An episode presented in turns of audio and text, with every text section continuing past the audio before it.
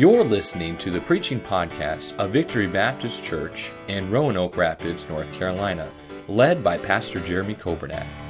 It is our desire that you will be helped by this Bible message.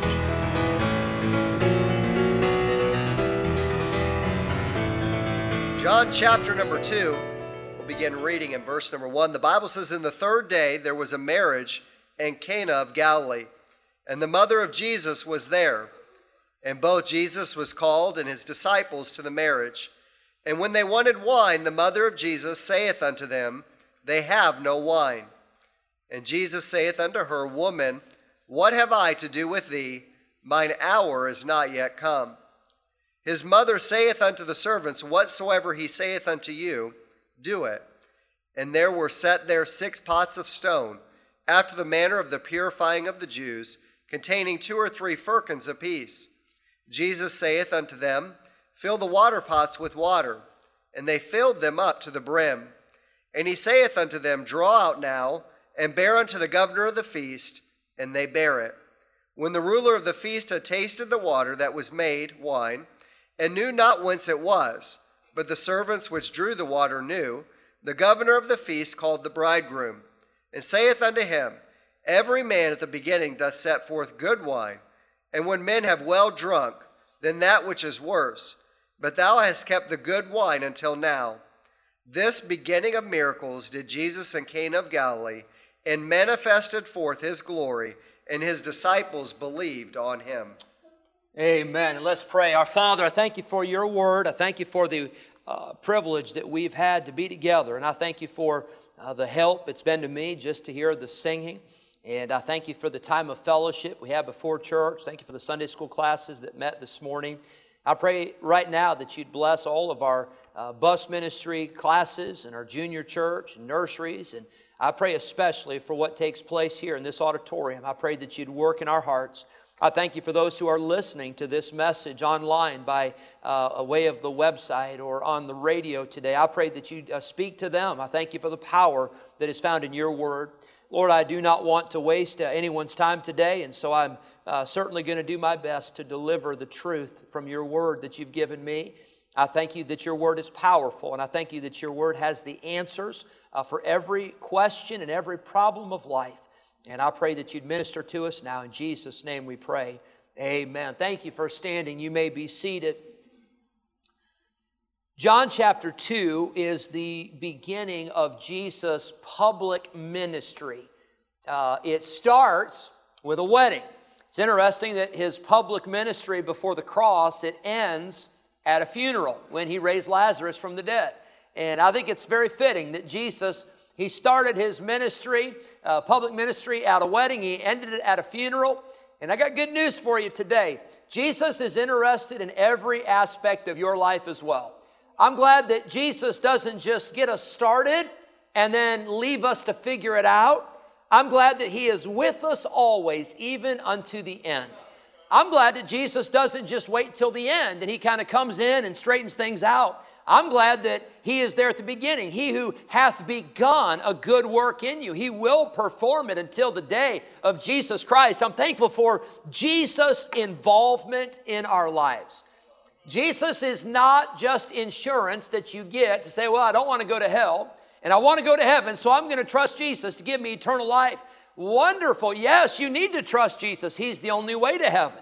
But Jesus is not just someone that gets you to heaven, Jesus is someone that gets you through life. Jesus is someone that walks with you and, and directs you every step of the way.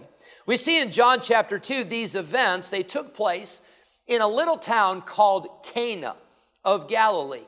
Cana was located about eight or nine miles from Nazareth. Nazareth is where Jesus grew up. That was his hometown. Of course, he was born in Bethlehem.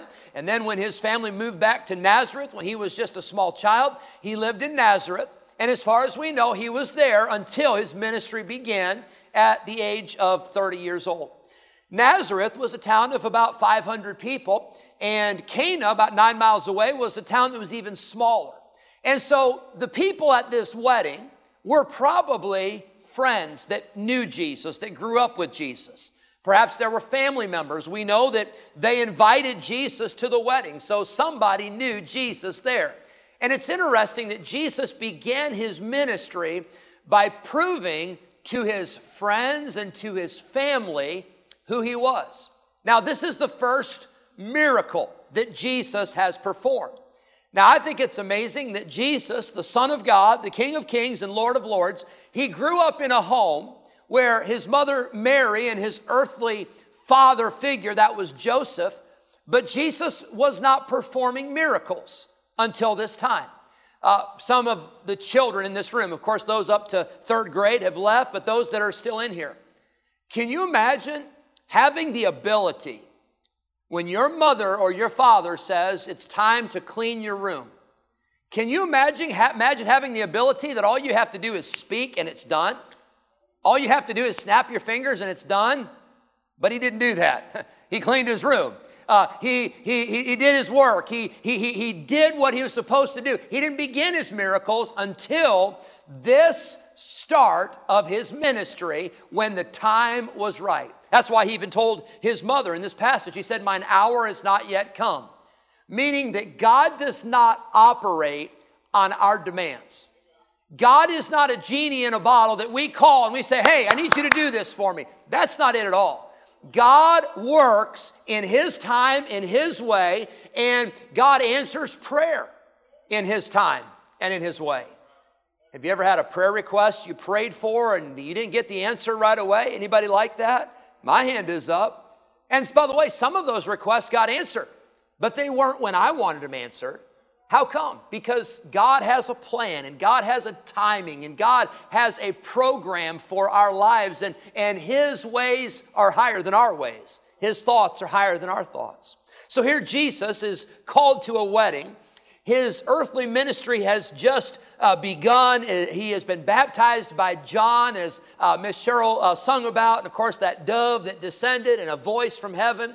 This is my beloved Son in whom I'm well pleased.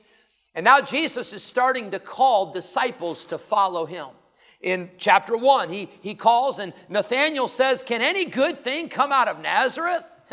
and Jesus says, Well, you're about to see. And three days later, here we are in John chapter 2, the marriage at Cana of Galilee. This is Jesus' first miracle.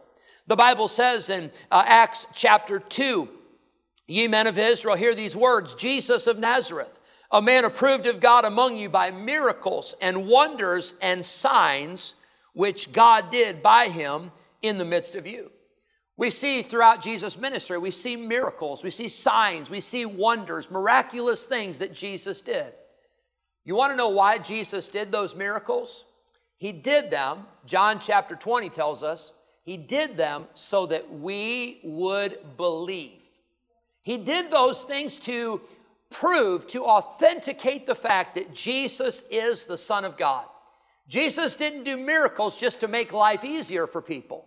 He did miracles to prove who he was. John chapter 20 said uh, that, that Jesus did these things so that ye might believe, and by believing ye might have life in his name. Jesus did these things not just so that we would believe for food or believe for, for drink or believe for this or that, but so that we would believe for eternal life. Jesus is the only way to get to heaven, and he proved it uh, through his miracles who he was, the Son of God. I want you to notice quickly in this passage, I got a lot of things I want to say, uh, but I want to get you out on time. Number one, I see that this was a marriage. It says in chapter 2 that there was a marriage in Cana of Galilee. Chapter uh, 2, verse 2, and both Jesus was called and his disciples to the marriage. Marriage in the Bible is a very sacred event. By the way, marriage should still be sacred.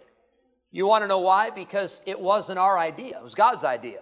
For this cause shall a man leave his father and mother and cleave unto his wife, and they two shall be one flesh. Marriage was a big deal to the Jews, and it was a big deal to God. Uh, marriage was a picture in the Bible of God's relationship with his people.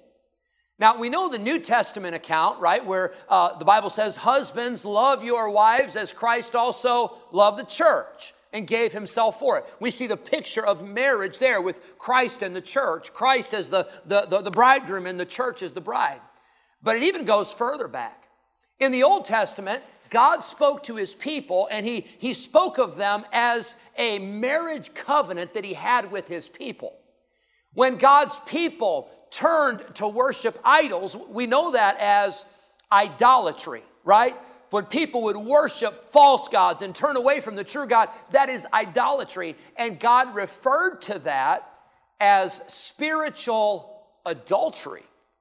When his people were not faithful to him, God referred to that as spiritual adultery. Now, we know what God says about adultery. Uh, Thou shalt not commit adultery. It's one of the Ten Commandments. Uh, then in the New Testament, Jesus not only emphasized it, he took it a step further. He said, I say unto you, he that looketh on a woman to lust after her, he hath committed adultery with her already in his heart. So please don't come to me and tell me, well, Jesus said we don't have to worry about all that stuff in the Old Testament. I say the opposite. I say, Jesus said we're not under the law, we're under grace, but we ought to hold ourselves to an even higher standard. In the Old Testament, you could say, well, I hate your guts, but I didn't touch you.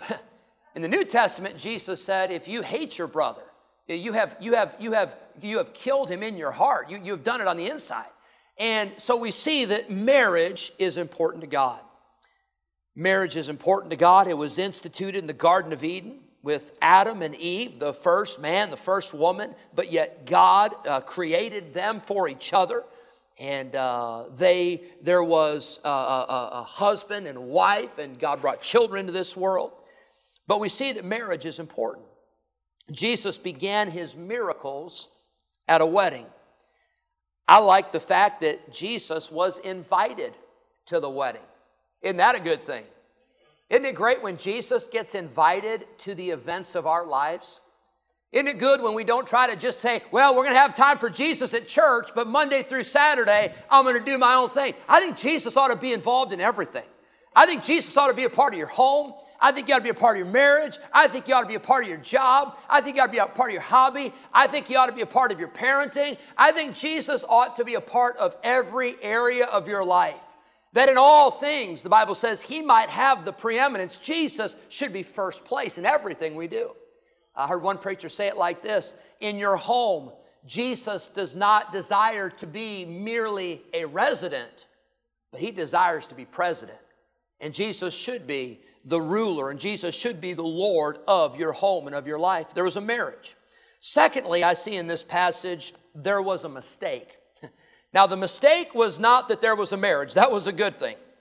Uh, the mistake was that something at the wedding did not go according to plan. Now, I'm sure we could go around the room and I'm sure we could talk about what was something at your wedding or what was something at your graduation or what was something at some big event that didn't go right uh, my wife and I, we still talk about uh, our wedding. And uh, the only mistake I made was that I didn't marry her sooner. That was the only mistake I made. How many of you fellas know what I'm talking about? That'd have been a good place to raise your hand, fellas. I set you up, gave you the opportunity, and a few of you, you were a little slow getting it up there. Um, but there was a mistake. One mistake, one mistake was um, uh, I had ordered the, the, the, tuxedo, and it didn't come exactly like it's supposed to be. And I made the decision. I'm not even going to tell. I'm not even going to tell Joanna about it. I didn't want her to stress it. Uh, at the reception, there was something else that wasn't according to how we planned, but it was okay. Everything went well. The other mistake I made at our wedding is that I uh, had my car key for our car. I had my car key, and I trusted the groomsmen that I had my wedding. Not very much, but I trusted them. And uh, one of my groomsmen was uh, Brother Dan Bybee. And uh, yeah, some of you know where this is going right now, don't you? And he talked my brother Joel into finding the key that I had hidden. And he got a hold of that key, and the groomsmen thought it would be a blessing to me if they would fill my, my car with balloons and uh, toilet paper all over the car and uh, chocolate cream all over my car and it was it was a disaster. It was just a mess. That next day i think i spent about $20 in quarters trying to spray off the junk that it was caked on the car from all that whipped cream and all that stuff. But anyway that was a mistake. Um, and um, i'm still working on forgiveness if you'd pray with me about that. I'm trying to overcome uh, bitterness. But you know, there was a mistake at this wedding. Somebody messed up. Somebody dropped the ball. Maybe they didn't have enough to drink. Maybe more guests came than they expected.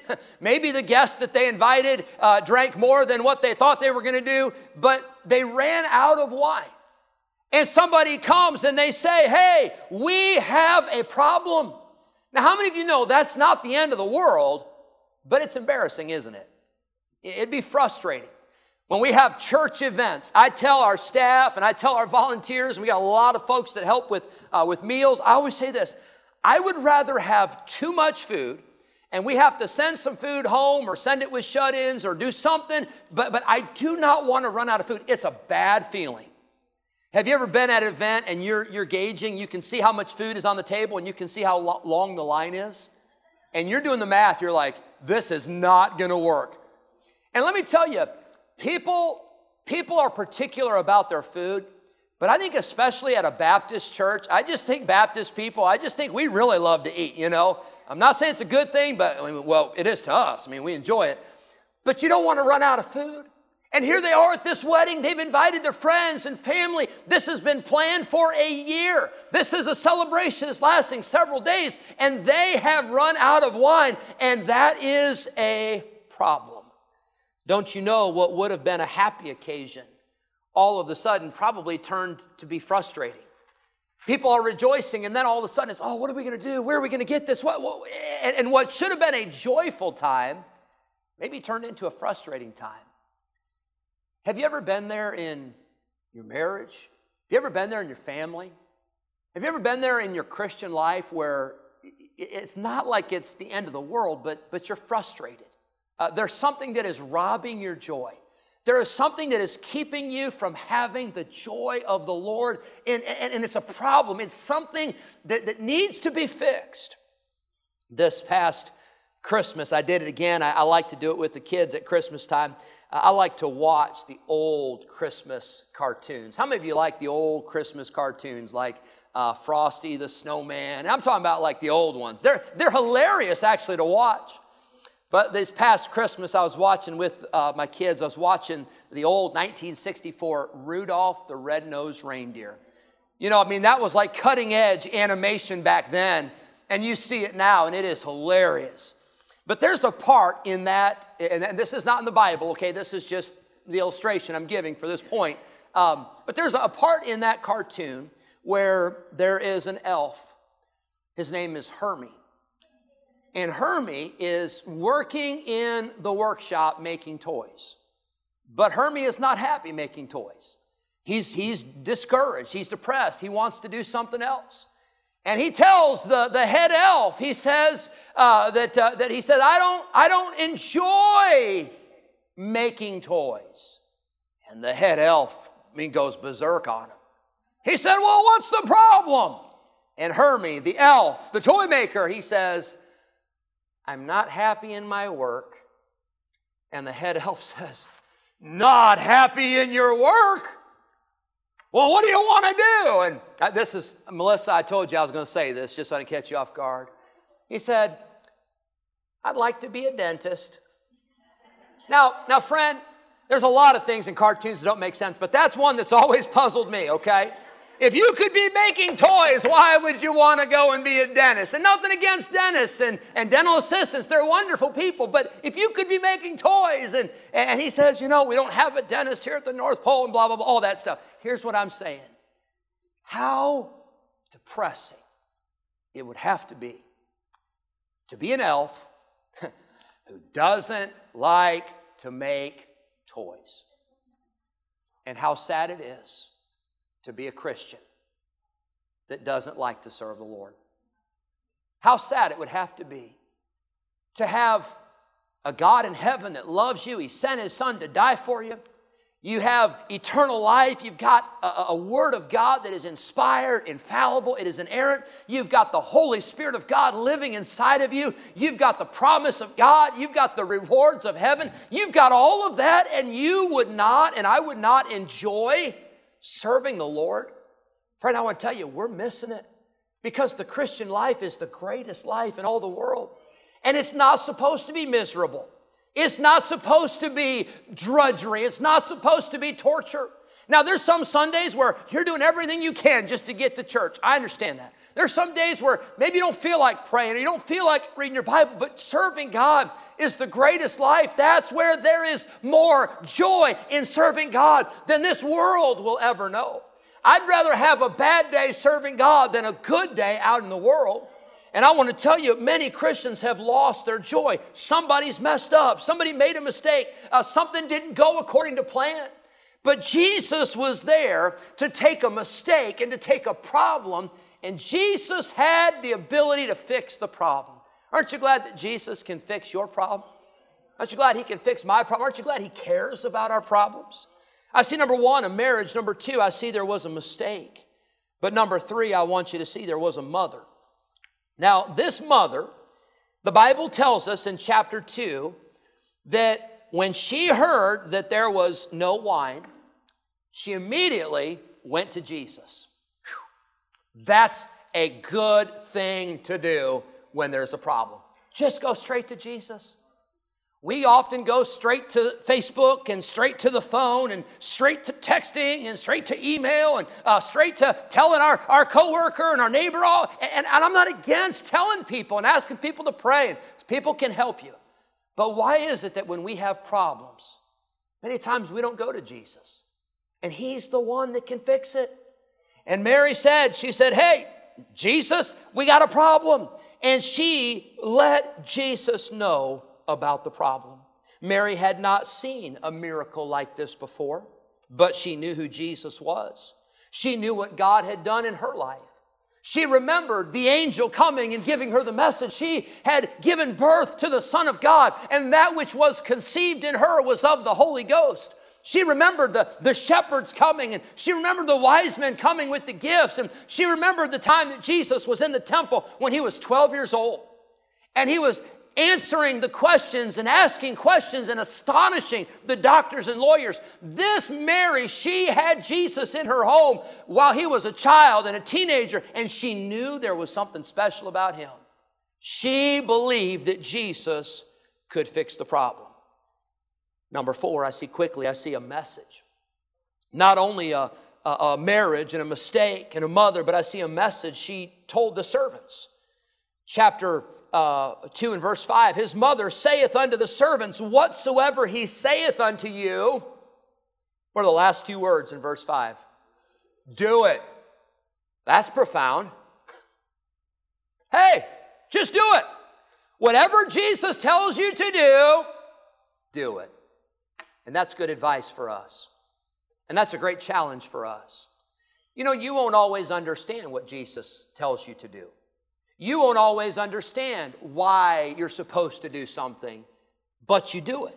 And I do it. Uh, the message that she told the servants is whatever he tells you to do, do it. This is our message as parents. This is our message as teachers and preachers and workers. This is our message. You don't do something because I told you to do it, you do it because the Bible says to do it. You say, well, what about parents? Shouldn't children obey parents? Yes. And where do we get that? from the Bible. Uh, are, are we supposed to obey those in authority? Well, yeah, the law says so, but the Bible says so. The Bible says we are to be uh, subject to those in authority and submit ourselves to the authority. Uh, why do we pray? Because the Bible tells us we're supposed to pray. Why do we give? Why do we serve? Why do we go to church? Uh, why do we confess our sins? Because the Bible says that's what we're supposed to do. And friend, that's our message today. Uh, don't do what I tell you to do but do what the Bible tells you to do. Follow the Word of God. That's the message. I want you to see quickly, number five, the method. So Jesus, he tells those servants, verse number uh, seven, he says, fill the water pots with water. Now, verse number six tells us there were six water pots. Each of those water pots, they, they believe, could have held 20 to 30 gallons. So those are pretty big water pots. And they had them there for this reason Whenever the Jews had any kind of a feast or a celebration or, or, a wedding like this, they made sure that there was water so that they could wash their hands, they could wash their utensils. They had water on hand so that the feet could be washed. They were, they were very much into uh, to, to the, the, the, the cleansing, but also to the ritual. That was what they were supposed to do. So there's these water pots And they've got some water, but that water was not drinking water, I'll guarantee you. That water was for hands and for feet and for utensils. And Jesus says, Take those water pots and fill them with water. I wonder if the servants were thinking, We don't need water. We've already got that. We've got plenty of water to, to, to wash hands and feet and all that. We need something to drink. But yet Jesus said, Fill the water pots, six water pots, 30 gallons apiece. That's a lot of water. That's a lot of, of, of lifting. That's, that's hard. That's difficult. But I want you to notice what did they do? Verse number uh, seven. And they filled them up to the what? The brim. I love that. They didn't fill them up halfway. They didn't fill them up three fourths. They didn't fill them up 90%. They filled them up to the brim. And friend, hallelujah, when God's people say, I'm just going to do what God says and I'm going to do all of it. I'm not going to be half hearted. I'm going to do it with all my heart, with all my soul, with all my mind, with all my strength. I'm going to, I'm going to, if He says to fill them up, I'm filling them up to the brim. That is the method. They did what Jesus told them to do, even though it didn't make a lick of sense. Did you know in the Christian life there are some things that don't make sense? There are some things that we can't figure out. But here's the good news you don't have to figure it out. And I don't have to understand it. And we don't have to know all the reasons. We simply walk by faith and not by sight. You see, Jesus used some ordinary servants. The Bible doesn't even tell us the names of these servants, it doesn't tell us if they had any particular skill. The Bible tells us Jesus used some ordinary water pots. These were water pots that were just there. They were available. And Jesus took what was ordinary and Jesus took what was available and he used it. Aren't you glad that God uses ordinary things? Aren't you glad God uses ordinary, average people? When God called Moses, he said, Moses, he said, What is that in thine hand? And Moses said, It's a rod. That's all it was. It was just a rod. But God said, That's what I'm going to use. When David was just a, a, a, little boy and he had that sling and he had that stone, it was that that God used. Gideon was just the least of his father's house, but yet God chose Gideon to lead the Israelites to victory over the Midianites. God uses ordinary people. God used a little boy. We don't know his name, but he had a lunch. He had those little little uh, loaves and those little fishes, and he just said, "You can have my lunch." With that lunch, Jesus fed 5,000 men plus women and children with just one little lunch.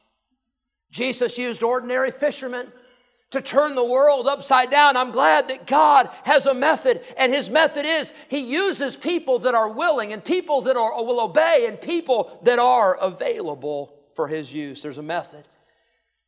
They took those water pots, they filled them. Then Jesus said in verse 8, Draw out now and bear unto the governor of the feast. And they bear it. Now, let's be honest. That's where some of us would have drawn the line. We said, Jesus, we're willing to do it, but can't we at least taste test it first before we go and give it to the guy in charge? The governor of the feast, that's going to be so embarrassing. We're going to take him and say, Hey, governor, would you like the best thing we got to drink? And he takes a drink of dirty water that's being used for hand washing. But you know what they did? If Jesus said to draw it out and give it to them, it's exactly what we'll do. They obeyed. They did what God said. They didn't ask questions, they didn't argue, they obeyed. You know, it makes life so simple, doesn't it? When you just realize that all you have to do is follow Jesus. He knows the way, He's the leader, He's the organizer, He's the planner. He's the one that's directing and leading every step, and all you have to do, and all I have to do, is follow him. Lastly, I'll say this there was a miracle. The Bible says that the governor of the feast, he, he, he, he drank of that water that was turned to wine, and he knew not whence it was. He had never had anything like that before. Verse number 10 And he saith unto him, Every man at the beginning doth set forth good wine and when men have well drunk, then that which is worse, but thou hast kept the good wine until now. You see, this is so contrary to how we operate. You know what we do? We give our very best first, and then it's usually downhill after that, right? But Jesus never, ever gives his best and then it gets worse. Jesus gives you something good, and it just keeps getting better and better and better and better. You know, that's what serving God is all about. You get saved, salvation is wonderful. But when you get to know the Lord, boy, it just gets sweeter and sweeter. It just gets better and better. The more you know Him, the more you love Him, the more you walk with the Lord, uh, the more you realize how good He really is. We see there's a miracle. The miracle is that Jesus took a messed up situation. He took a mistake that people had made and he turned that mistake into a miracle. You say, why? Why did Jesus do this miracle? Notice verse number 11.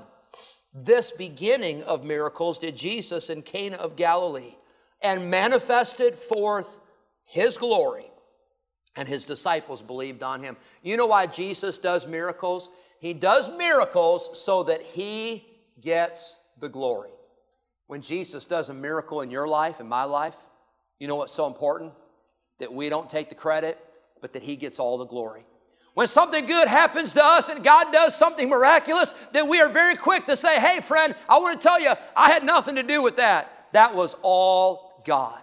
He is the one who gets all of the glory for what He has done in our lives. And it says in verse number 11, this beginning of miracles. Now, Jesus, in John chapter 2, Jesus was just getting started. You see, this was water that was turned into wine. But before you know it, Jesus is going to be healing the blind. Jesus is going to be healing the lame. He's going to be raising the dead. And Jesus is going to come back from the dead himself. This was just the beginning. And I want to say this that Jesus is just getting started in your life and my life. He's not done with you. He's not done with me. He's not getting low on power. He's not getting tired. He's not getting old. He's not getting worn out. Jesus Christ is the same yesterday, today, and forever. And I'm glad that He is a God that has power to do what is impossible in our eyes. Thank you for listening to the preaching podcast of Victory Baptist Church in Roanoke Rapids, North Carolina, led by Pastor Jeremy Kobernat. For more information about our ministry, please visit our website at vbcrr.org. May God bless you as you serve Him this week.